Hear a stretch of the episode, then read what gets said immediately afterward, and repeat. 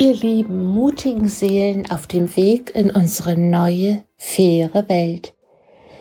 Heute möchte ich gerne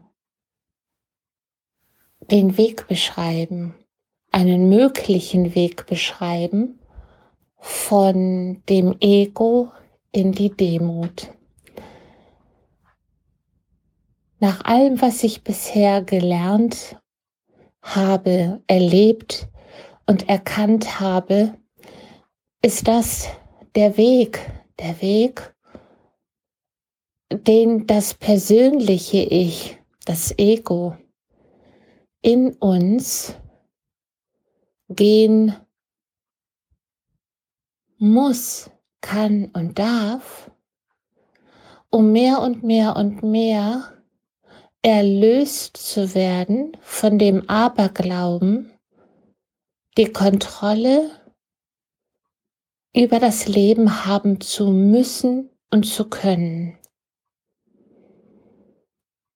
Das Ego hat uns lange Zeit als Schutz gedient, weil das kleine verletzte Kind sich nicht schützen konnte und sich dann einen ganz dicken Mantel anzog, dicke, dicke Mauern um sich herum errichtete und aufbaute, hochzog um nicht mehr verletzt zu werden.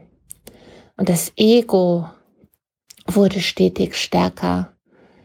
Schaut her, ich bin die oder der größte, schönste, beste, reichste. Das war ganz wichtig, um bloß nicht das kleine verletzte Kind wahrzunehmen und nach außen darstellen zu müssen. Und so wurden Fassaden aufrecht erhalten. Bei uns ist alles in Ordnung. Die anderen, die haben Probleme, aber wir nicht. Bei uns ist alles super. Vater, Mutter, Kind, Haus, Karriere, der Wagen steht vor der Tür. Alles super. Und irgendwann kommt dann das Leben und fängt an, an dieser Fassade zu rütteln. Und diejenigen von uns, die sich besonders daran festhalten, an dieser Fassade, weil sie Angst haben, bloßgestellt zu werden, dazustehen, splitternackt, ohne Masken, ohne Geld in der Tasche, ohne Ansehen, ohne Besitz und Reichtümer. Solange wir daran festhalten und versuchen, eine unehrliche Fassade aufrecht zu erhalten, kann es nicht anders sein, als in der gegenwärtigen Zeit des Wandels auch diese Illusion aufgelöst zu werden. Diese Illusion, es ist doch alles gut. Ich habe alles im Griff in meinem Leben.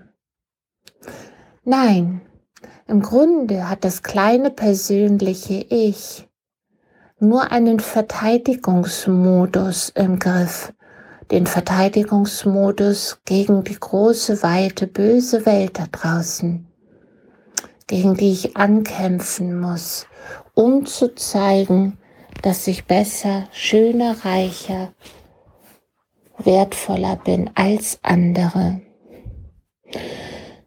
Und so rüttelt das Leben an uns und die Fassaden bröckeln.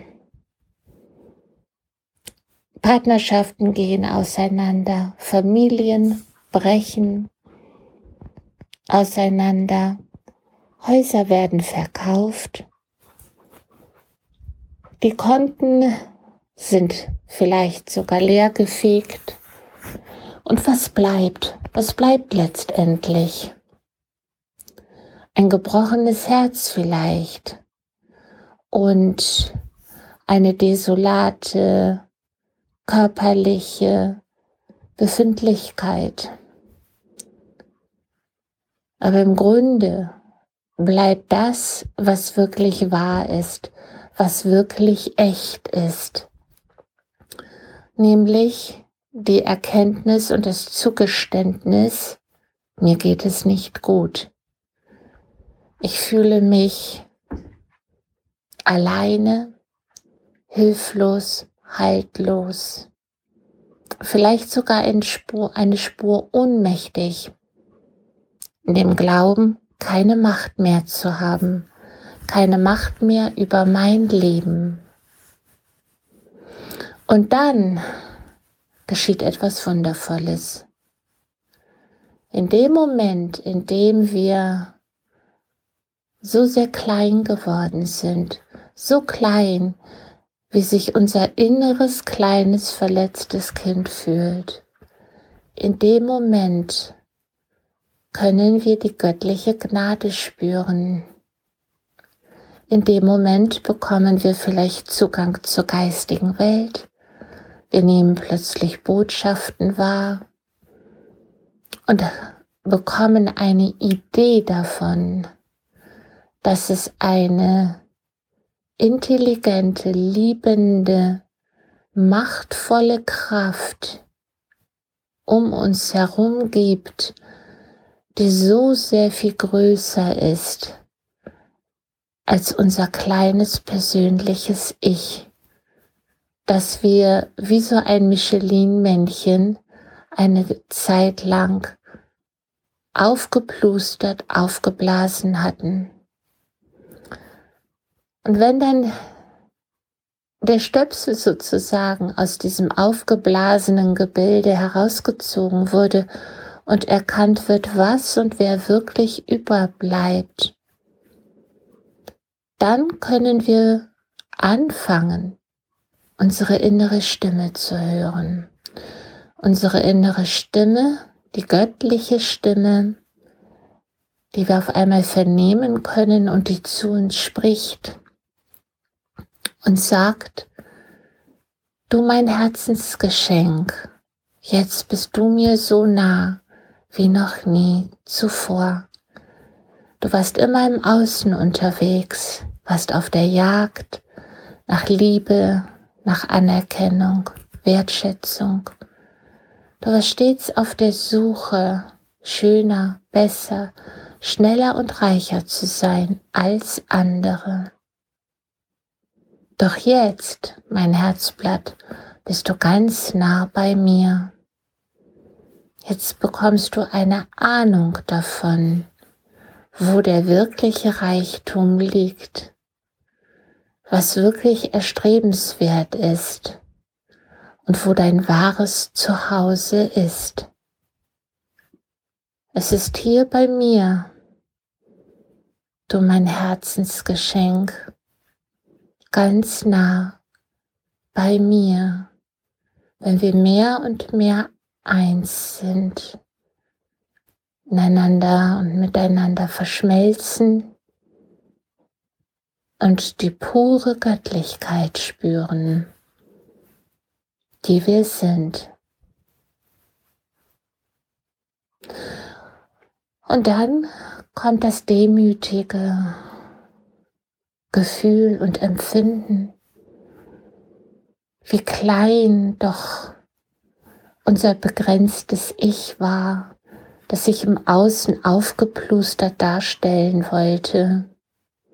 Und was so sehr viel wichtiger ist. Plötzlich nehmen wir die Natur ganz anders wahr, die Bäume, die in ihrer stillen Präsenz einfach sind wir nehmen die Tiere wahr, aus deren Augen Gott schaut, genauso wie aus unseren Mitmenschen, die wir plötzlich anders wahrnehmen. Wir sehen keinen Konkurrenten, Mitbewerber, Mitstreiter in dem anderen, sondern wir erkennen plötzlich uns. Du erkennst dich, ich erkenne mich. Und wir erkennen, dass wir alle auf der Suche sind und waren auf der Suche eins zu werden mit der Göttlichkeit, wirklich wahrhaftig angekommen zu sein in uns. Das kleine verletzte Kind auf den Arm zu nehmen und zu sagen, jetzt sind wir da für dich. Jetzt bin ich groß geworden und ich gehe Hand in Hand mit dir und dem Göttlichen, denn wir sind alle eins. Hier ist die Geborgenheit, die Sicherheit, die wahre Liebe, die tiefe Freude.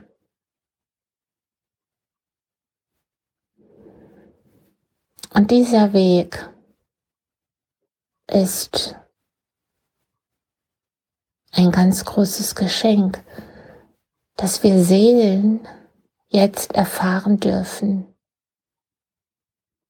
Nach vielen langen Jahren und vielen langen Lebenden, in denen wir auch schon auf der Suche nach genau dem waren.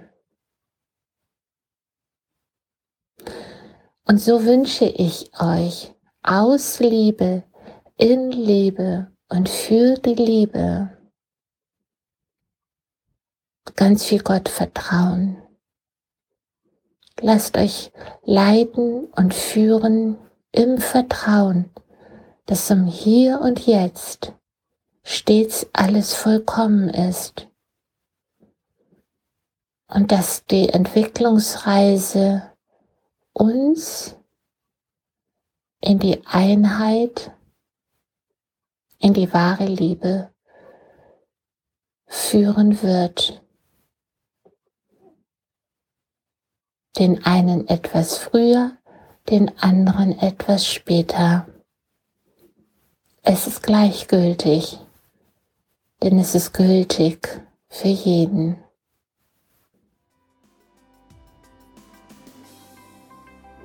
Ja,